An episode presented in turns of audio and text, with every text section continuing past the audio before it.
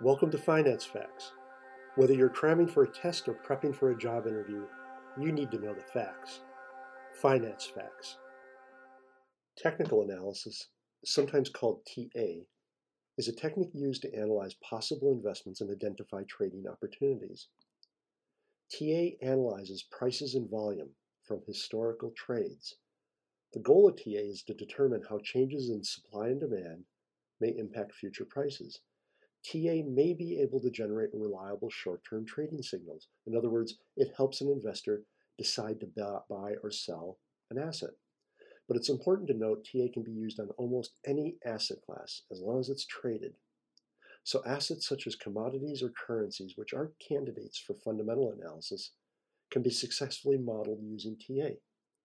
While we do see TA used in the stock market, it's more commonly used in commodities and foreign exchange.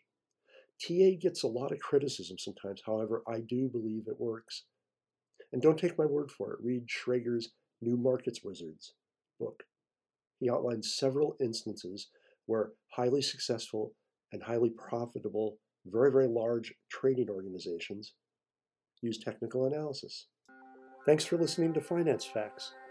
My name is Dave Coker.